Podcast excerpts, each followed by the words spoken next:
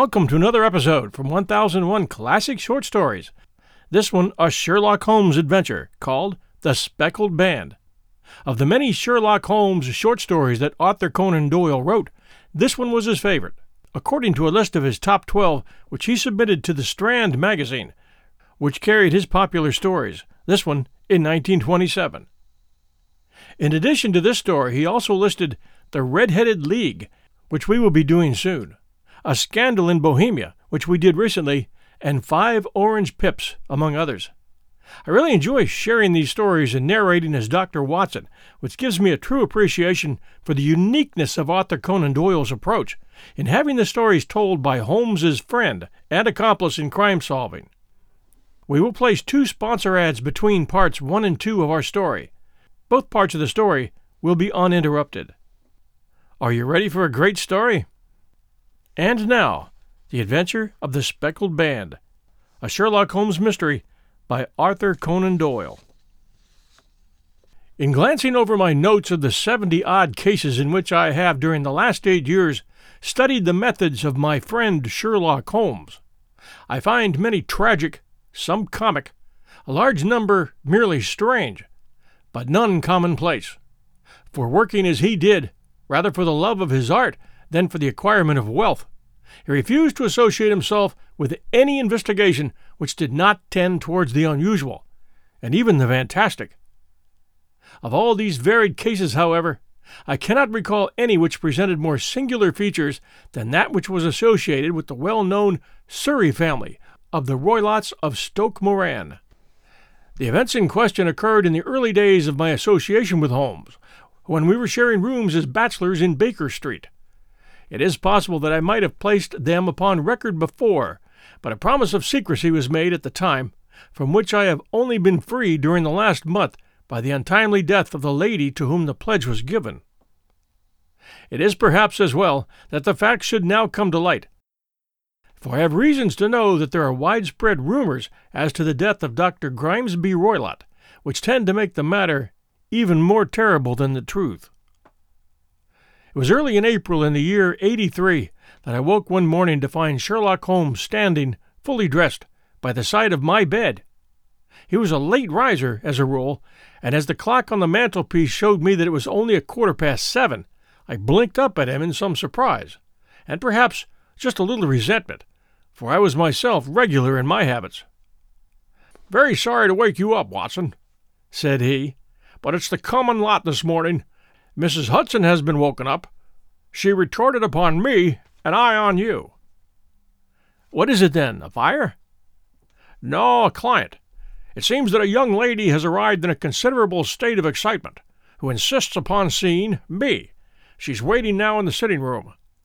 Now, when young ladies wander about the metropolis at this hour of the morning, and wake sleepy people up out of their beds, I presume that it is something very pressing which they have to communicate.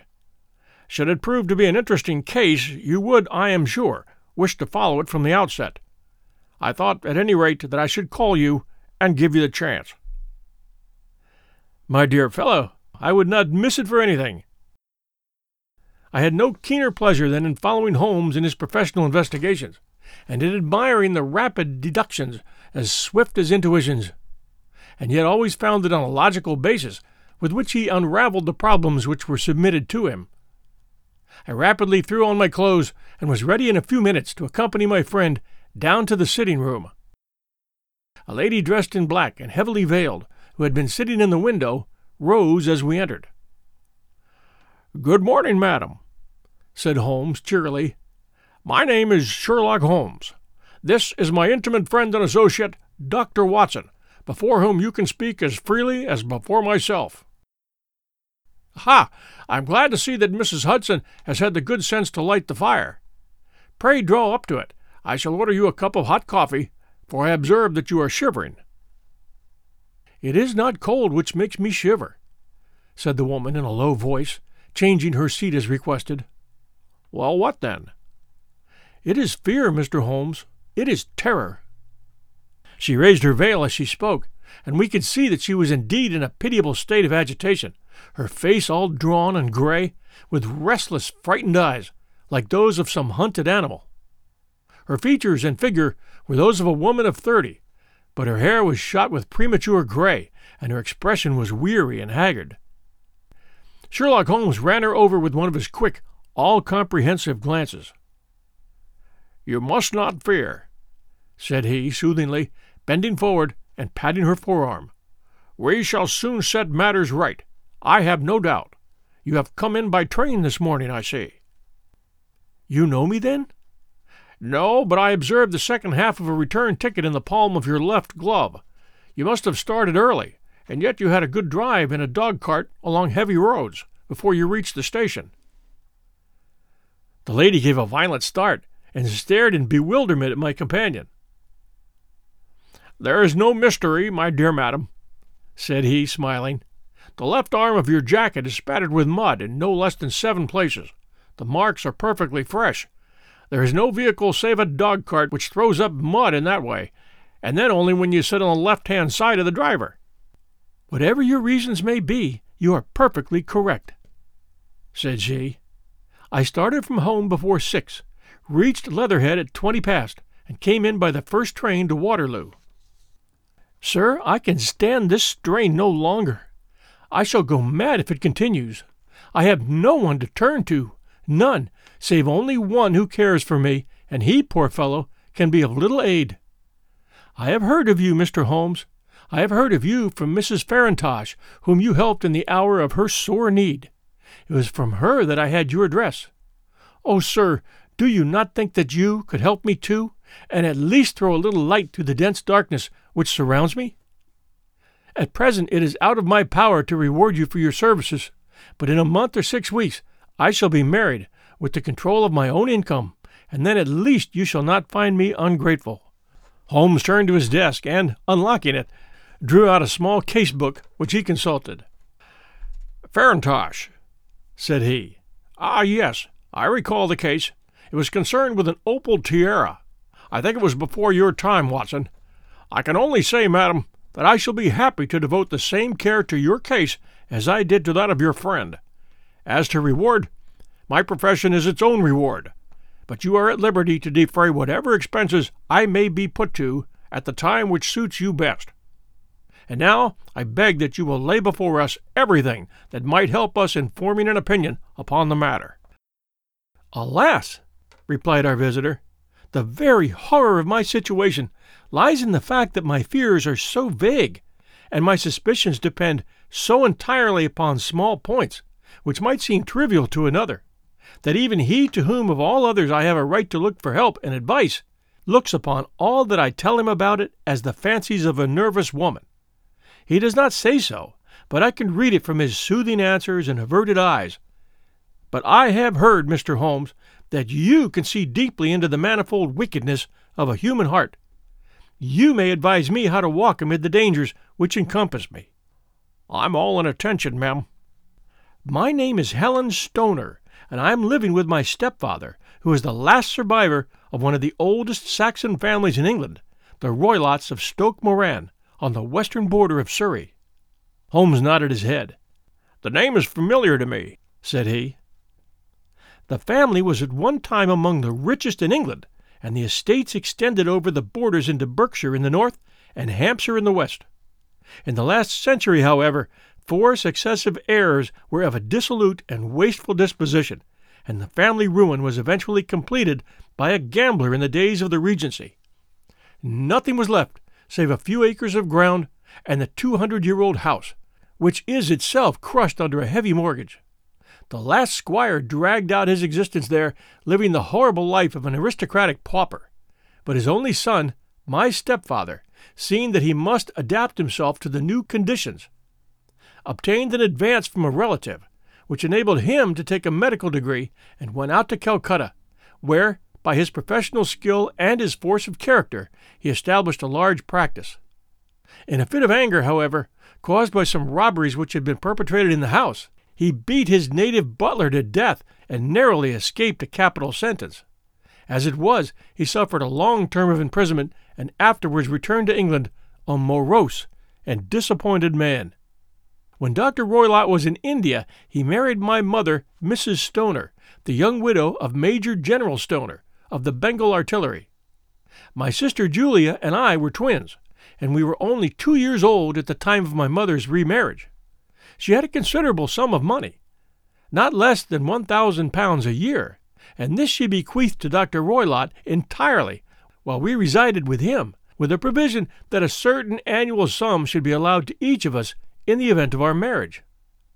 Shortly after our return to England, my mother died. She was killed eight years ago in a railway accident near Crewe.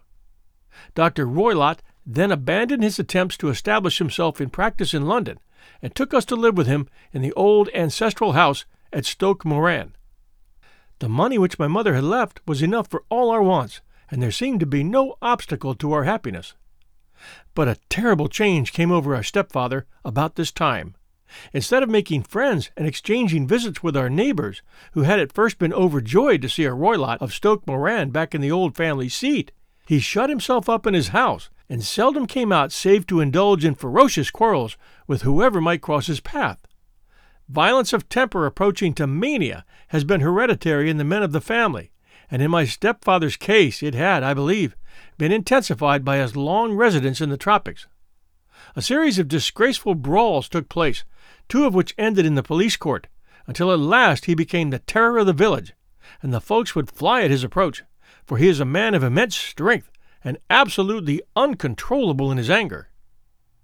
Last week he hurled the local blacksmith over a parapet into a stream, and it was only by paying over all the money which I could gather together that I was able to avert another public exposure. He had no friends at all save the wandering gypsies, and would give these vagabonds leave to encamp upon the few acres of bramble covered land which represent the family estate, and would accept to return the hospitality of their tents, wandering away with them sometimes for weeks on end. He also has a passion also for Indian animals, which are sent over to him by a correspondent, and he has at this moment a cheetah and a baboon, which wander freely over his grounds and are feared by the villagers almost as much as their master. You can imagine from what I say that my poor sister Julia and I had no great pleasure in our lives. No servant would stay with us, and for a long time we did all the work of the house. She was but thirty at the time of her death, and yet her hair had already begun to whiten, even as mine has. Your sister is dead, then? She died just two years ago, and it is of her death that I wish to speak to you. You can understand that living the life which I have described, we were little likely to see anyone of our own age and position. We had, however, an aunt, my mother's maiden sister, Miss Honoria Westphail, who lives near Harrow, and we were occasionally allowed to pay short visits at this lady's house. Julie went there at Christmas two years ago, and met there a half pay major of Marines, to whom she became engaged. My stepfather learned of the engagement when my sister returned and offered no objection to the marriage. But within a fortnight of the day which had been fixed for the wedding, the terrible event occurred which has deprived me of my only companion. Sherlock Holmes had been leaning back in his chair with his eyes closed and his head sunk in a cushion, but he half opened his lids now and glanced across at his visitor. Pray be precise as to the details, said he. It is easy for me to be so, for every event of the dreadful time is seared into my memory. The manor house is, as I have already said, very old, and only one wing is now inhabited. The bedrooms in this wing are on the ground floor, the sitting rooms being in the central block of the buildings. Of these bedrooms, the first is Dr. Roylott's, the second my sister's, and the third my own. There is no communication between them, but they all open out onto the same corridor. Do I make myself plain? Perfectly so. The windows of the three rooms open out upon the lawn. That fatal night, Dr. Roylott had gone to his room early, though we knew that he had not retired to rest, for my sister was troubled by the smell of the strong Indian cigars which was his custom to smoke. She left her room, therefore, and came into mine, where she sat for some time, chatting about her approaching wedding. At eleven o'clock she rose to leave me, but she paused at the door and looked back. Tell me, Helen, said she, have you ever heard anyone whistle in the dead of the night? Never, said I. I suppose that you could not possibly whistle yourself in your sleep? Certainly not. But why? Because during the last few nights I've always, about three in the morning, heard a low, clear whistle. I'm a light sleeper, and it has awakened me. I cannot tell where it came from, perhaps from the next room, perhaps from the lawn. I thought that I would just ask you whether you had heard it. No, I have not. It must be those wretched gypsies in the plantation. Very likely, and yet if it were on the lawn, I wonder that you did not hear it also. Ah, but I sleep more heavily than you.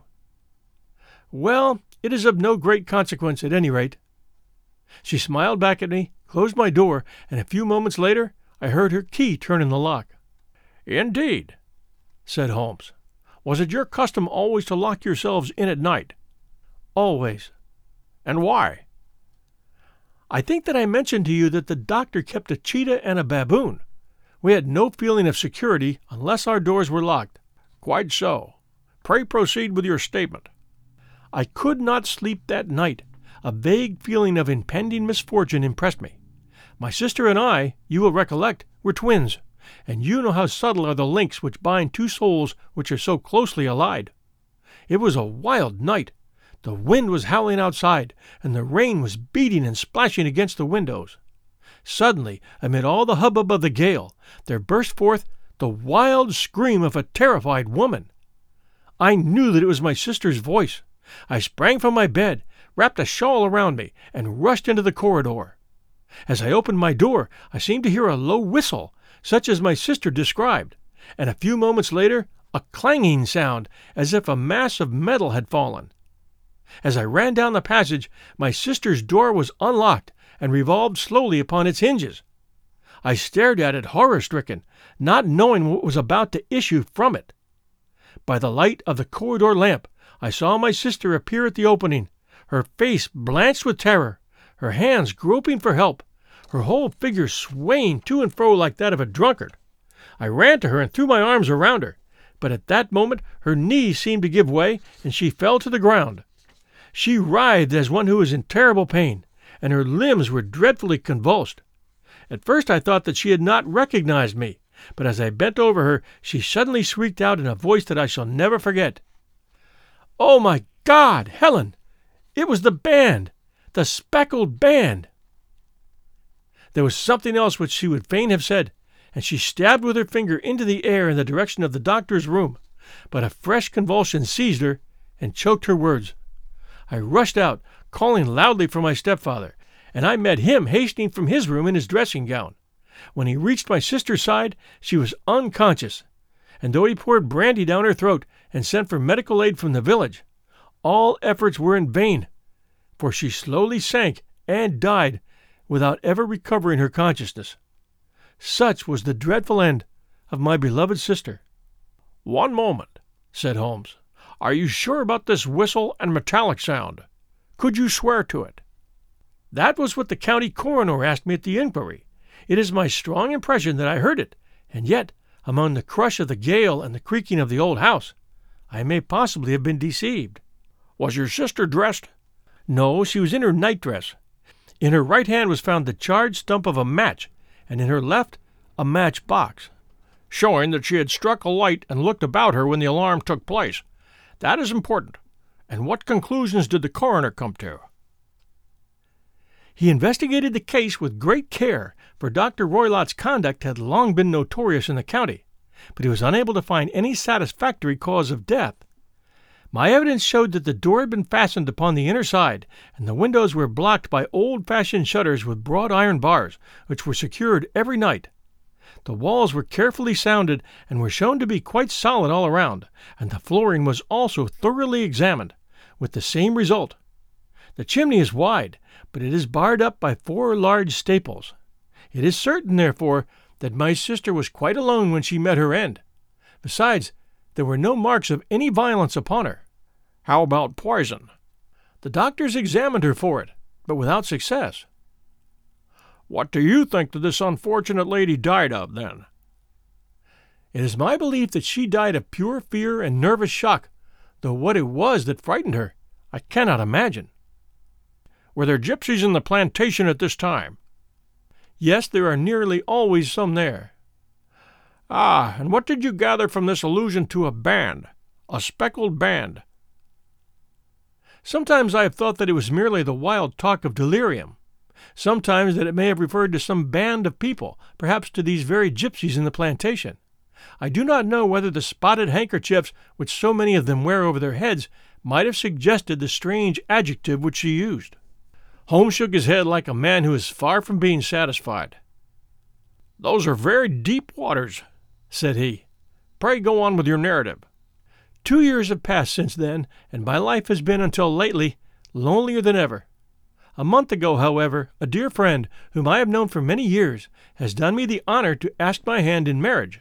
His name is Armitage, Percy Armitage, the second son of Mr. Armitage of Cranewater, near Reading.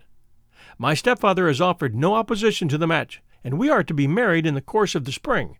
Two days ago, some repairs were started in the west wing of the building, and my bedroom wall has been pierced, so that I have had to move into the chamber in which my sister died, and asleep in the very bed in which she slept. Imagine, then, my thrill of terror when last night, as I lay awake, thinking over her terrible fate, I suddenly heard in the distance of the night the low whistle which had been the herald of her own death. I sprang up and lit the lamp, but nothing was to be seen in the room. I was too shaken to go to bed again, however, so I dressed, and as soon as it was daylight I slipped down, got a dog cart at the Crown Inn, which is opposite, and drove to Leatherhead, from whence I have come on this morning with the one object of seeing you and asking your advice. You have done wisely, said my friend. But have you told me all? Yes, all. Miss Roylott, you have not. You are screening your stepfather. Why? What do you mean? For answer, Holmes pushed back the frill of black lace which fringed the hand that lay upon our visitor's knee. Five little livid spots, the marks of four fingers and a thumb, were printed upon the white wrist. You have been cruelly used, said Holmes. The lady colored deeply and covered over her injured wrist. He is a hard man, she said, and perhaps he hardly knows his own strength. There was a long silence, during which Holmes leaned his chin upon his hands and stared into the crackling fire. This is a very deep business, he said at last. There are a thousand details which I should desire to know before I decide upon our course of action. Yet we have not a moment to lose. If we were to come to Stoke Moran today, would it be possible for us to see over those rooms without the knowledge of your stepfather? As it happens, he spoke of coming into town today upon some most important business.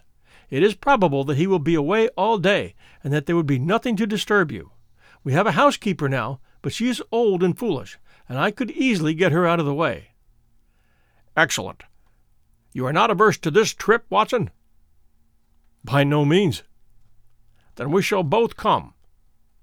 What are you going to do yourself? I have one or two things which I would wish to do now that I am in town, but I shall return by the twelve o'clock train, so as to be there in time for your coming.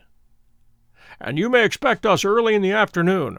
I have myself some small business matters to attend to. Will you not wait and breakfast? No, I must go. My heart is lightened already since I have confided my trouble to you. I shall look forward to seeing you again this afternoon. She dropped her thick black veil over her face and glided from the room. And what do you think of it all, Watson? asked Sherlock Holmes, leaning back in his chair. It seems to me to be a most dark and serious business. Dark enough and sinister enough. Yet if the lady is correct in saying that the flooring and walls are sound, and that the door, window, and chimney are impassable, then her sister must have been undoubtedly alone when she met her mysterious end. What becomes, then, of these nocturnal whistles, and what of the very peculiar words of the dying woman? I cannot think. When you combine the idea of whistles at night, the presence of a band of gypsies who are on intimate terms with this old doctor, the fact that we have every reason to believe that the doctor has an interest in preventing his stepdaughter's marriage, the dying allusion to a band, and finally the fact that Miss Helen Stoner heard a metallic clang which might have been caused by one of those metal bars that secured the shutters falling back into its place. I think there's a good ground to think that the mystery may be cleared along those lines. But what then did the gypsies do? I cannot imagine. I see many objections to any such theory. And so do I. It is precisely for that reason that we're going to Stoke Moran this day.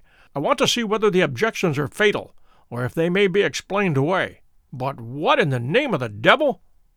These words had been drawn from my companion by the fact that our door had been suddenly dashed open, and that a huge man had framed himself in the aperture.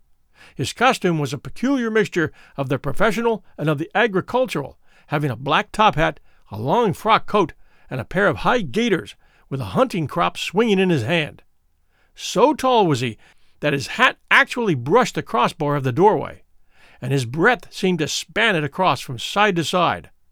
A large face, seared with a thousand wrinkles, burned yellow with the sun, and marked with every evil passion, was turned from one to the other of us, while his deep set, bile shot eyes and his high, thin, fleshless nose gave him somewhat the resemblance to a fierce old bird of prey. Which of you is Holmes? asked this apparition.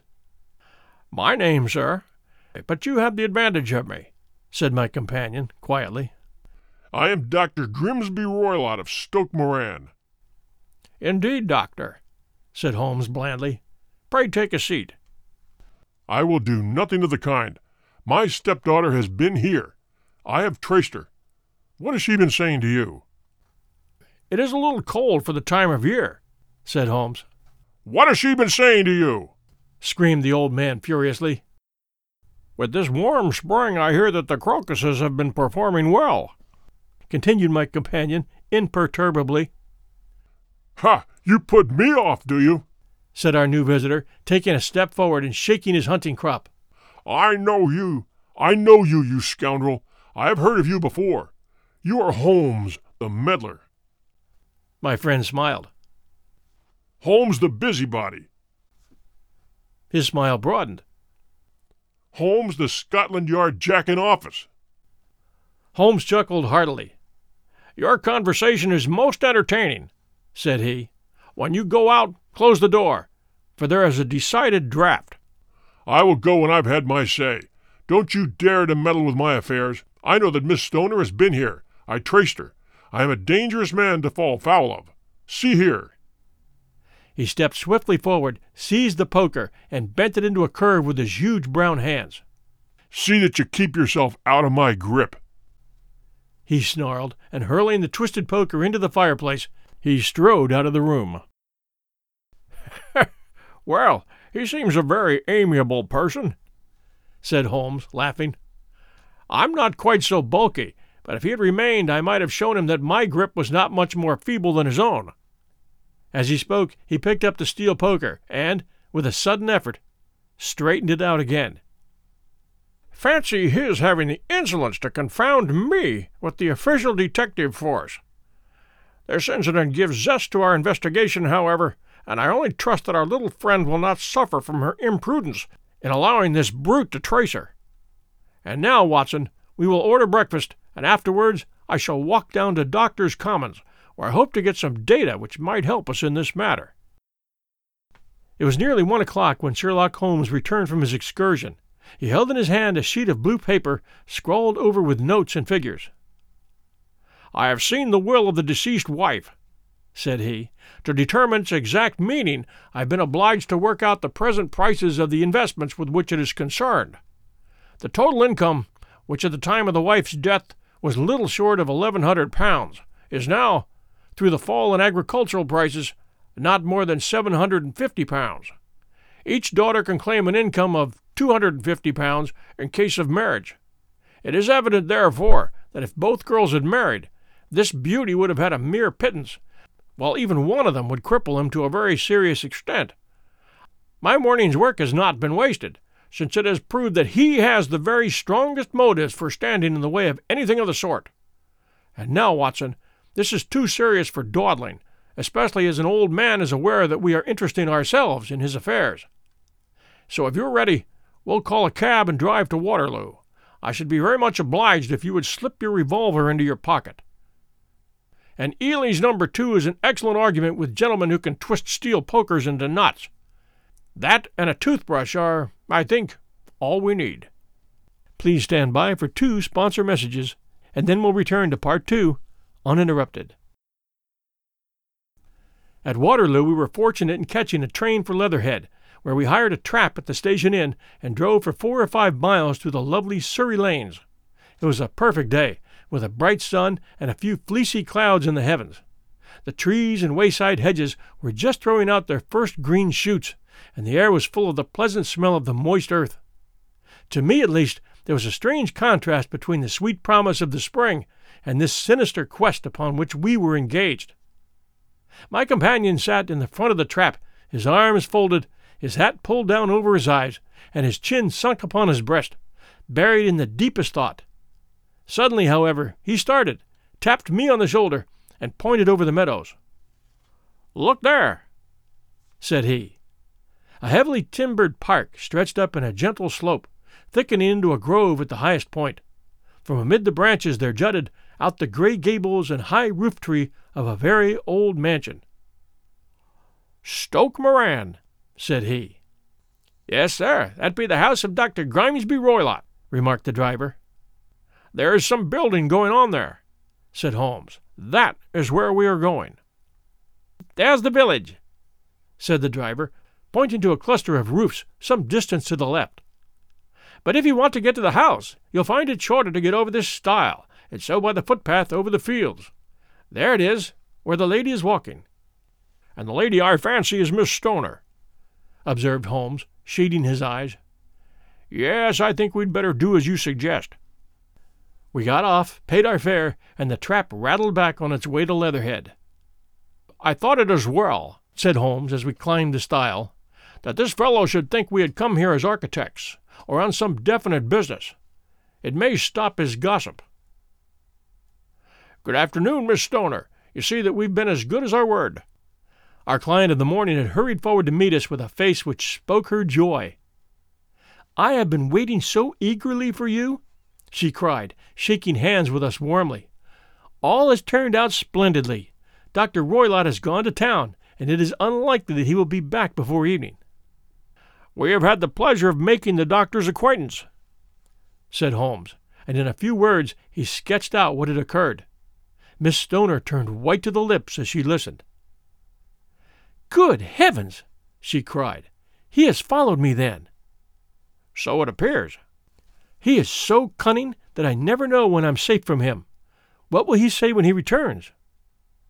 He must guard himself, for he may find that there is someone more cunning than himself upon his track. You must lock yourself up from him tonight. If he is violent, we shall take you away to your aunt's at Harrow. Now, we must make the best use of our time, so kindly take us at once to the rooms which we are to examine. The building was of gray, lichen blotched stone, with a high central portion and two curving wings, like the claws of a crab, thrown out on each side. In one of those wings the windows were broken and blocked with wooden boards, while the roof was partly caved in, a picture of ruin. The central portion was in little better repair, but the right hand block was comparatively modern, and the blinds in the windows, with the blue smoke curling up from the chimneys, showed that this was where the family resided. Some scaffolding had been erected against the end wall, and the stonework had been broken into, but there were no signs of any workmen at the moment of our visit. Holmes walked slowly up and down the ill trimmed lawn and examined with deep attention the outsides of the windows. This, I take it, belongs to the room in which you used to sleep, the center one to your sisters, and the one next to the main building to Dr. Roylott's chamber. Exactly so, but I am now sleeping in the middle one. Pending the alterations, as I understand. By the way, there does not seem to be any very pressing need for repairs at that end wall. There were none. I believe that it was an excuse to move me from my room. Ah, that is suggestive. Now, on the other side of this narrow wing runs the corridor from which these three rooms open. There are windows in it, of course. Yes, but very small ones, too narrow for anyone to pass through. As you both locked your doors at night, your rooms were unapproachable from that side. Now, would you have the kindness to go into your room and bar your shutters? Miss Stoner did so, and Holmes, after a careful examination through the open window, endeavored in every way to force the shutter open but without success. There was no slit through which a knife could be passed to raise the bar. Then with his lens he tested the hinges, but they were of solid iron, built firmly into the massive masonry. Hmm, hmm, well. said he, scratching his chin in some perplexity. My theory certainly presents some difficulties. No one could pass these shutters if they were bolted. Well, we shall see if the inside throws any light upon the matter. A small side door led into the whitewashed corridor from which the three bedrooms opened. Holmes refused to examine the third chamber, so he passed at once to the second, that in which Miss Stoner was now sleeping, and in which her sister had met with her fate. It was a homely little room, with a low ceiling and a gaping fireplace, after the fashion of old country houses. A brown chest of drawers stood in one corner, a narrow white counterpaned bed in another, and a dressing table on the left hand side of the window. These articles, with two small wicker work chairs, made up all the furniture in the room save for a square of Wilton carpet in the center. The boards round and the paneling of the walls were of brown, worm eaten oak, so old and discolored that it may have dated from the original building of the house.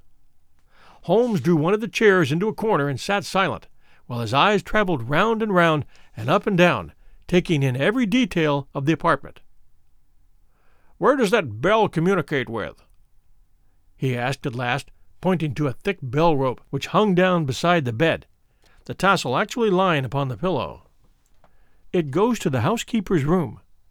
It looks newer than the other things. Yes, it was only put there a couple of years ago. Your sister asked for it, I suppose? No, I never heard of her using it. We used always to get what we wanted for ourselves. Indeed, it seems unnecessary to put so nice a bell pull there. You will excuse me for a few minutes while I satisfy myself as to this floor. He threw himself down upon his face with his magnifying lens in his hand and crawled swiftly backward and forward, examining minutely the cracks between the boards. Then he did the same with the woodwork with which the chamber was paneled. Finally, he walked over to the bed and spent some time in staring at it and in running his eye up and down the wall. Finally, he took the bell rope in his hand and gave it a brisk tug. Why, it's a dummy, said he. Won't it ring? No, it's not even attached to a wire. This is very interesting. You can see now that it is fastened to a hook just above where the little opening for the ventilator is. How very absurd! I never noticed that before. Very strange, muttered Holmes, pulling at the rope. There are one or two very singular points about this room. For example, what a fool a builder must be to open a ventilator into another room, when, with the same trouble, he might have communicated with the outside air. That is also quite modern, said the lady. Done about the same type as the bell rope? remarked Holmes. Yes, there were several little changes carried out about that time. They seem to have been of a most interesting character. Dummy bell ropes and ventilators which do not ventilate. With your permission, Miss Stoner, we shall now carry our researches into the inner apartment. Dr. Grimesby Roylott's chamber was larger than that of his stepdaughter, but was as plainly furnished. A camp bed, a small wooden shelf full of books, mostly of technical character, an armchair beside the bed, a plain wooden chair against the wall, a round table, and a large iron safe were the principal things which met the eye. Holmes walked slowly round and examined each and all of them with the keenest interest. What's in here? he asked, tapping the safe. My stepfather's business papers. Oh, you have been inside then? Only once, some years ago. I remember that it was full of papers. There isn't a cat in it, for example. No, what a strange idea. Well, look at this. He took up a small saucer of milk which stood on the top of it. No, we don't keep a cat, but there is a cheetah and a baboon. Ah, yes, of course. Well, a cheetah is just a big cat. Yet a saucer of milk does not go very far in satisfying his wants, I dare say. There is one point which I should wish to determine. He squatted down in front of the wooden chair and examined the seat of it with the greatest attention.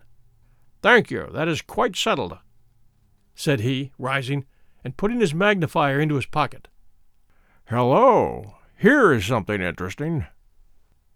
The object which caught his eye was a small dog lash hung upon one corner of the bed. The lash, however, was curled upon itself and tied so as to make a loop of whipcord. What do you make of this, Watson? It is common enough lash, but I don't know why it should be tied. That is not quite so common, is it? Ah, me! It's a wicked world, and when a clever man turns his brains to crime, it is the worst of all. I think that I have seen enough now, Miss Stoner, and with your permission, we shall walk out upon the lawn. I had never seen my friend's face so grim or his brow so dark as it was when we turned from the scene of this investigation.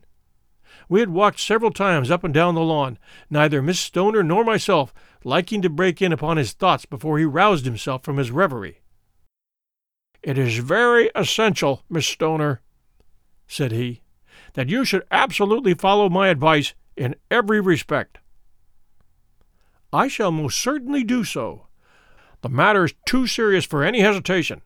Your life may depend upon your compliance. I assure you that I am in your hands. In the first place, both my friend and I must spend the night in your room. Both Miss Stoner and I gazed at him in amazement. Gazed at him in amazement. Yes, it must be so. Let me explain. I believe that is the village inn over there? Yes, that is the Crown. Very good. Your windows would be visible from there? Certainly. You must confine yourself to your room on the pretense of a headache when your stepfather comes back.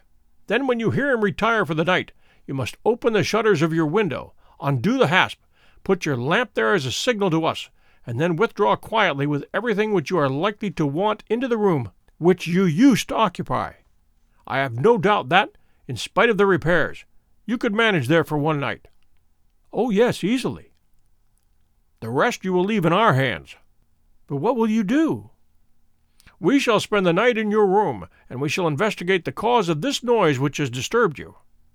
I believe, Mr. Holmes, that you have already made up your mind, said Miss Stoner, laying her hand upon my companion's sleeve. Perhaps I have. Then, for pity's sake, tell me what was the cause of my sister's death. I should prefer to have clearer proofs before I speak. You can at least tell me whether my own thought is correct, if she died from some sudden fright. No, I do not think so. I think that there was probably some more tangible cause. And now, Miss Stoner, we must leave you, for if Dr. Roylott returned and saw us, our journey would be in vain. Good night, good bye, and be brave, for if you will do what I have told you, you may rest assured that we shall soon drive away the dangers that threaten you. Sherlock Holmes and I had no difficulty in engaging a bedroom and sitting room at the Crown Inn. They were on the upper floor, and from our window we could command a view of the avenue gate and of the inhabited wing of Stoke Moran Manor House. At dusk we saw Dr. Grimesby Roylott drive past, his huge form looming up beside the little figure of the lad who drove him.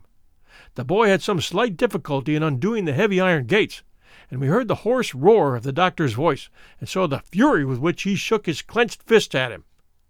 The trap drove on, and a few minutes later we saw a sudden light spring up among the trees as the lamp was lit in one of the sitting rooms. Do you know, Watson, said Holmes as we sat together in the gathering darkness, I have really some scruples as to taking you tonight. There is a distinct element of danger. Can I be of assistance? Your presence might be invaluable. Then I shall certainly come. It is very kind of you. You speak of danger. You have evidently seen more in those rooms than was visible to me. No, but I fancy that I may have deduced a little more. I imagine that you saw all that I did. I saw nothing remarkable save the bell rope, and what purpose that could answer, I confess, is more than I can imagine. You saw the ventilator, too? Yes, but I don't think that's such a very unusual thing to have a small opening between two rooms. It was so small that a rat could hardly pass through. I knew that we should find a ventilator before ever we came to Stoke Moran. My dear Holmes. Oh, yes, I did. You remember in her statement she said that her sister could smell Dr. Roylott's cigar. Now, of course, that suggested at once that there must be a communication between the two rooms.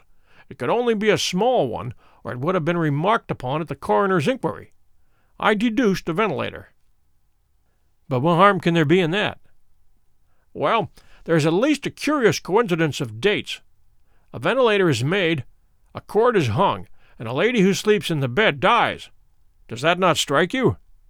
I cannot as yet see any connection. Did you observe anything very peculiar about that bed? No. It was clamped to the floor. Did you ever see a bed fastened like that before?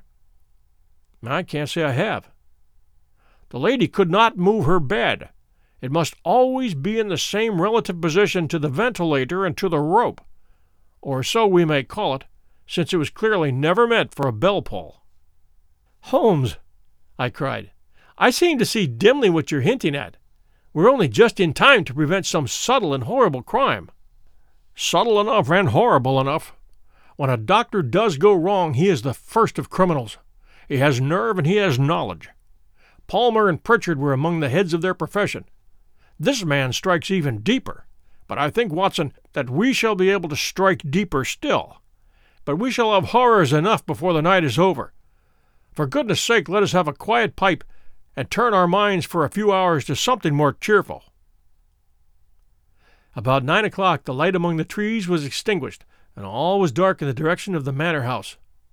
Two hours passed slowly away, and then, suddenly, just at the stroke of eleven, a single bright light shone out right in front of us. That is our signal, said Holmes, springing to his feet. It comes from the middle window. As we passed out, he exchanged a few words with the landlord, explaining that we were going on a late visit to an acquaintance, and that it was possible that we might spend the night there. A moment later, we were out on the dark road, a chill wind blowing in our faces, and one yellow light twinkling in front of us through the gloom to guide us on our somber errand. There was little difficulty in entering the grounds, for unrepaired breaches gaped in the old park wall. Making our way among the trees, we reached the lawn, crossed it, and were about to enter through the window when out from a clump of laurel bushes there darted what seemed to be a hideous and distorted child, who threw itself upon the grass with writhing limbs and then ran swiftly across the lawn into the darkness. My God! I whispered. Did you see it? Holmes was for the moment as startled as I. His hand closed like a vice upon my wrist in his agitation. Then he broke into a low laugh and, and whispered over to me. It is a nice household, he murmured. That is the baboon. I had forgotten the strange pets which the doctor affected. There was a cheetah, too. Perhaps we might find it upon our shoulders at any moment. I confess that I felt easier in my mind when, after following Holmes's example and slipping off my shoes, I found myself inside the bedroom. My companion noiselessly closed the shutters, moved the lamp onto the table, and cast his eyes round the room. All was as we had seen it in the daytime. Then, creeping up to me and making a trumpet of his hand, he whispered into my ear again, so gently that it was all I could do to distinguish the words. The least sound would be fatal to our plans. I nodded to show that I had heard. We must sit without light. He would see it through the ventilator. I nodded again. Do not go asleep. Your very life may depend upon it. Have your pistol ready in case we should need it. I will sit on the side of the bed, and you in that chair. I took out my revolver and laid it on the corner of the table. Holmes had brought up a long, thin cane, and this he placed upon the bed beside him. By it he laid the box of matches and the stump of a candle. Then he turned down the lamp and we were left in the darkness. How shall I ever forget that dreadful vigil? I could not hear a sound, not even the drawing of a breath, and yet I knew that my companion sat open eyed within a few feet of me in the same state of nervous tension in which I was myself. The shutters cut off the least ray of light, and we waited in absolute darkness. From outside came the occasional cry of a night bird, and once at our very window a long drawn cat like whine, which told us that the cheetah was indeed at liberty. Far away we could hear the deep tones of a parish clock, which boomed out every quarter of an hour. How long they seemed, those quarters! Twelve struck, and one, and two, and three. And still we sat waiting silently for whatever might befall.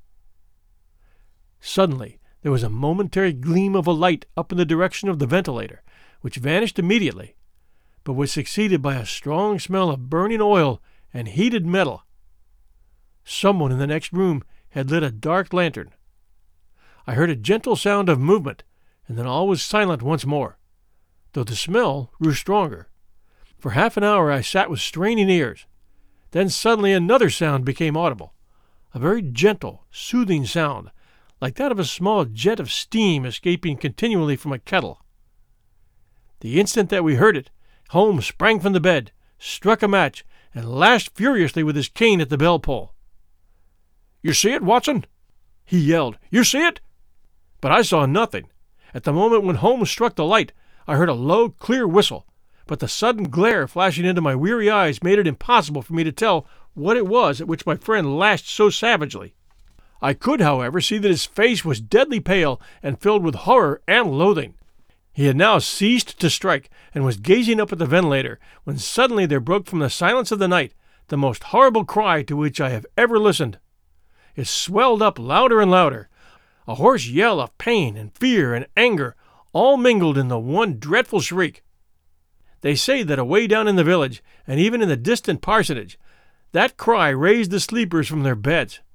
It struck cold to our hearts, and I stood gazing at Holmes, and he at me, until the last echoes of it had died away into the silence from which it rose. What can it mean? I gasped. It means that it is all over, Holmes answered, and perhaps, after all, it is for the best. Take your pistol and we will enter Dr. Roylott's room. With a grave face, he lit the lamp and led the way down the corridor. Twice he struck at the chamber door without any reply from within. Then he turned the handle and entered, I at his heels, with the cocked pistol in my hand. It was a singular sight which met our eyes. On the table stood a dark lantern with the shutter half open, throwing a brilliant beam of light upon the iron safe, the door of which was ajar. Beside this table, on the wooden chair, sat Dr. Grimesby Roylott, clad in a long, gray dressing gown, his bare ankles protruding beneath, and his feet thrust into the red, heelless Turkish slippers. Across his lap lay the short stock with the long lash which we had noticed during the day. His chin was cocked upward, and his eyes were fixed in a dreadful, rigid stare at the corner of the ceiling. Round his brow he had a peculiar yellow band, with brownish speckles which seemed to be bound tightly round his head. As we entered, he made neither sound nor motion. The band, the speckled band, whispered Holmes. I took a step forward. In an instant his strange headgear began to move, and there reared itself from among his hair the squat diamond shaped head and puffed neck of a loathsome snake. It's a swamp adder, cried Holmes the deadliest snake in India.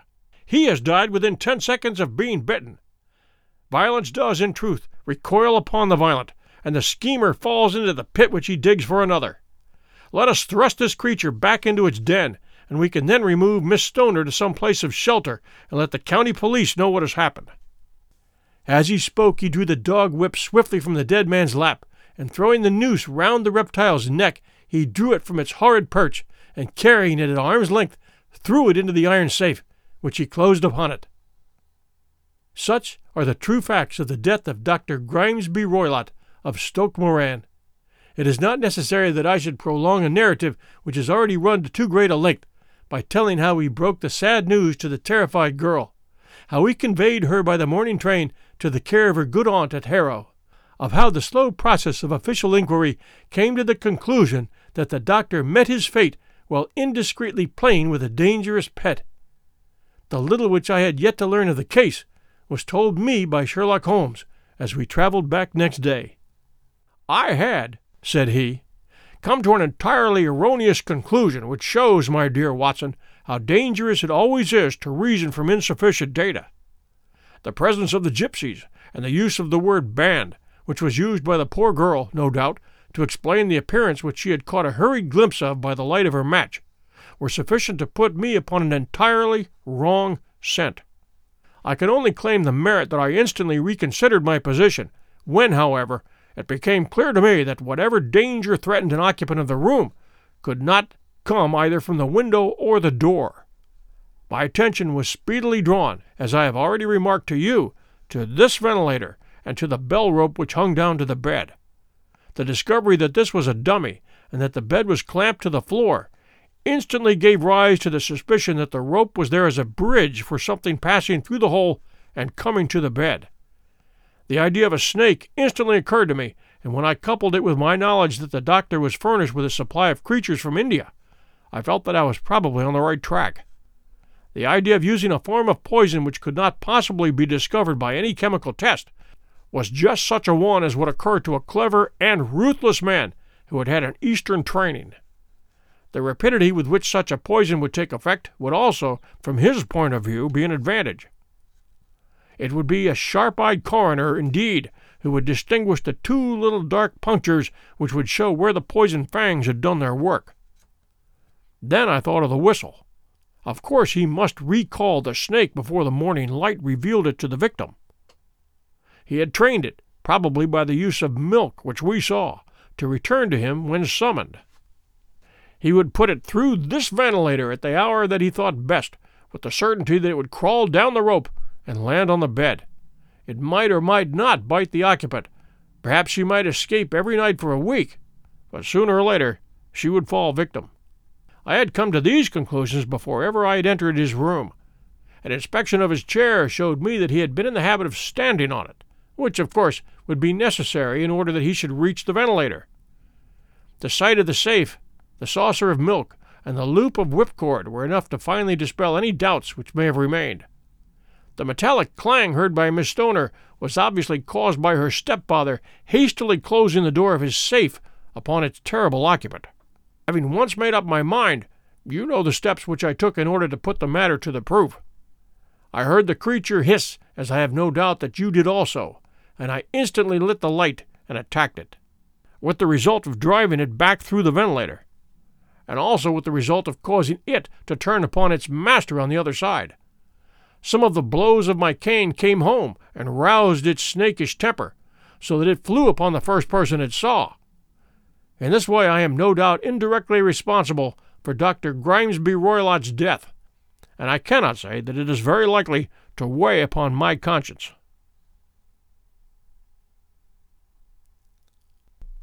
Thanks for joining us at 1001 Classic Short Stories and Tales. Some important notes for those of you who have been using our 1001 Network app.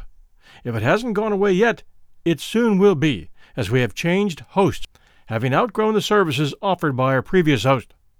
To get all four of our shows now, either return to downloading them individually from your current host or go to 1001storiesnetwork.com.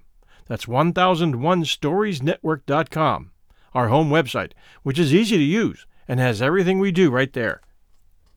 For Android apps, I prefer Player.fm, and they were the first to pick up 1001 radio days. We will put links in the show notes here for you. Subscribers, by the time you hear this, we will probably be done. That support program is also going away. I can't thank you, premium members, enough for helping us out these past few months. I enjoy your emails and suggestions, and you have all become a part of the support staff here at 1001. We're making the shift right now to digitally placed advertising, which covers our entire inventory of over 300 episodes. This was a great move for us because, unlike some shows, our back catalog is very active. In the past, we had to rely on baked in sponsor ads that only paid per single episode weekly. And the ads stayed. In fact, no doubt you're still running into old baked in ads. I've spent oh so many hours trying to weed them out. The good news is that everything now is digital. My live reads will change in and out with the flick of a switch. Places have been digitally marked within our shows. Sponsors will now be our means of keeping the show going, and we do ask that you support us by trying advertised products that sound tempting to you. Well, I went long, but I wanted you to know that everything is in a growth mode and we're having fun here with never a dull moment please take a few minutes and send us some creative reviews for 1001 Classic Short Stories. Thank you. If any of you use this show for your homeschoolers, we would really enjoy a review along those lines. Until next time, this is your host and storyteller, John Hagedorn, and this is our story.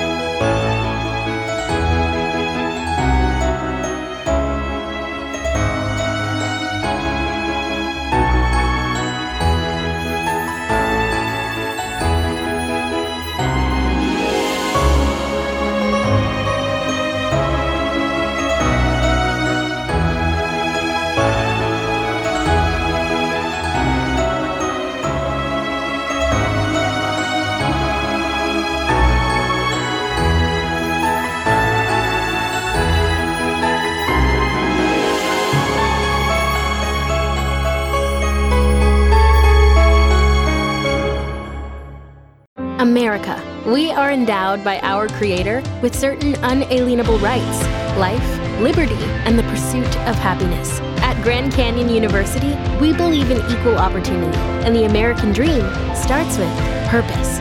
By honoring your career calling, you impact your family, your friends, and your community. The pursuit to serve others is yours. Find your purpose at Grand Canyon University. Private, Christian, affordable. Visit gcu.edu.